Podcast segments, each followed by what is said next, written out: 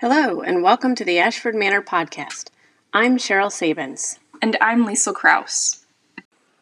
This week, we will be discussing COVID 19 and socialization of your dog.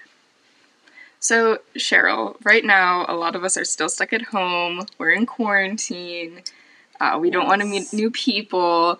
But a lot of people have also gotten new dogs during this time because they feel they have time to train them. Yes. So, what are some of the things that we should be doing right now to make sure that after quarantine is over, our dogs are still going to be okay when we go back to our normal routine? So, there's a few things that you want to look at. Number one, you want to look at the dog that you're getting because if they're a dog that is going to want to be with people and they're with people for several months and then all of a sudden you all leave, they're going to have a really hard time. So, first of all, you want to look at the dog you're getting. And an Australian Labradoodle is one of those dogs that wants to be with you and wants to please you. So, they are going to have a harder time if you all just leave. So, um, that's the first thing you want to look at. Um, the next thing is you want your dog to be separated from you at times.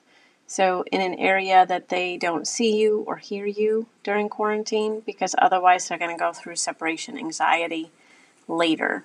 So, it's important when you go to the grocery store or when you go mow the grass or whatever that they are inside alone by themselves. So, that's very important. Um, another thing is to wear masks and gloves around your dog so they're not scared of those things. um, I would have other people in your family come to the door with hats on or winter coats or sunglasses, all of the above, umbrellas, things like that. So your puppy or dog gets used to seeing all different people. I would go out on a walk um, and have, if you're really quarantined, have other members of your family walk past you, have your dog sit, things like that. Um, I would do a lot of exposure like that, a lot of sounds, movies playing, get them used to different things both inside and outside. Yeah, so some things we've been doing with James to make sure that he has that kind of socialization, um, mm-hmm. um, especially since he'll be leaving us soon. Yes. Is we have him in his crate in another room for nap time while we're mm-hmm. working from home. Yeah.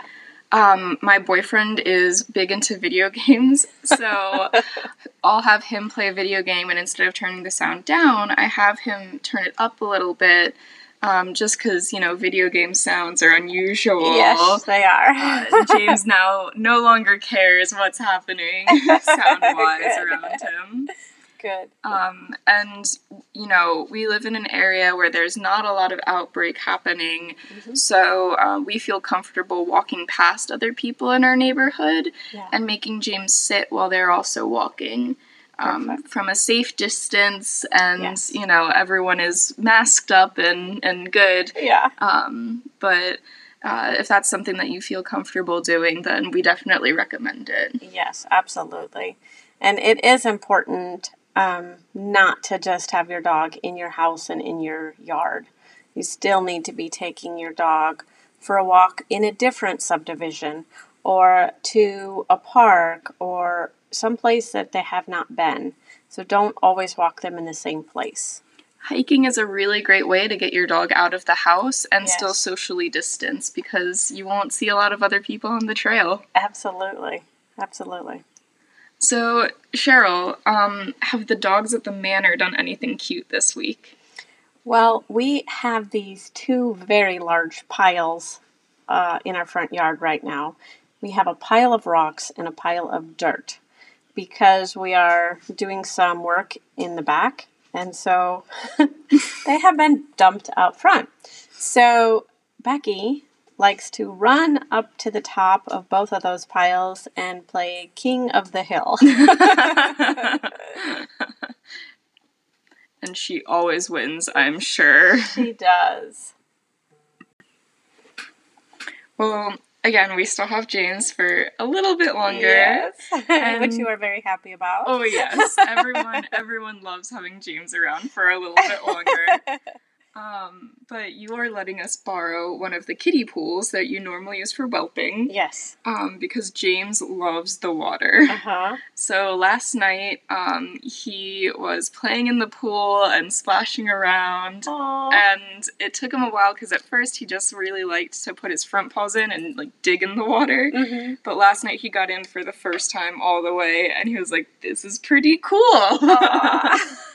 so that was really adorable.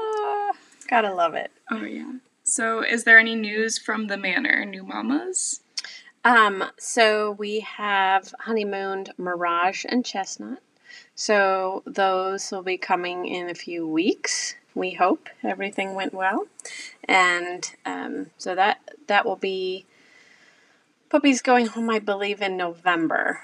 So yeah, Awesome. That's great. Can't wait to see the little babies. yeah, yeah.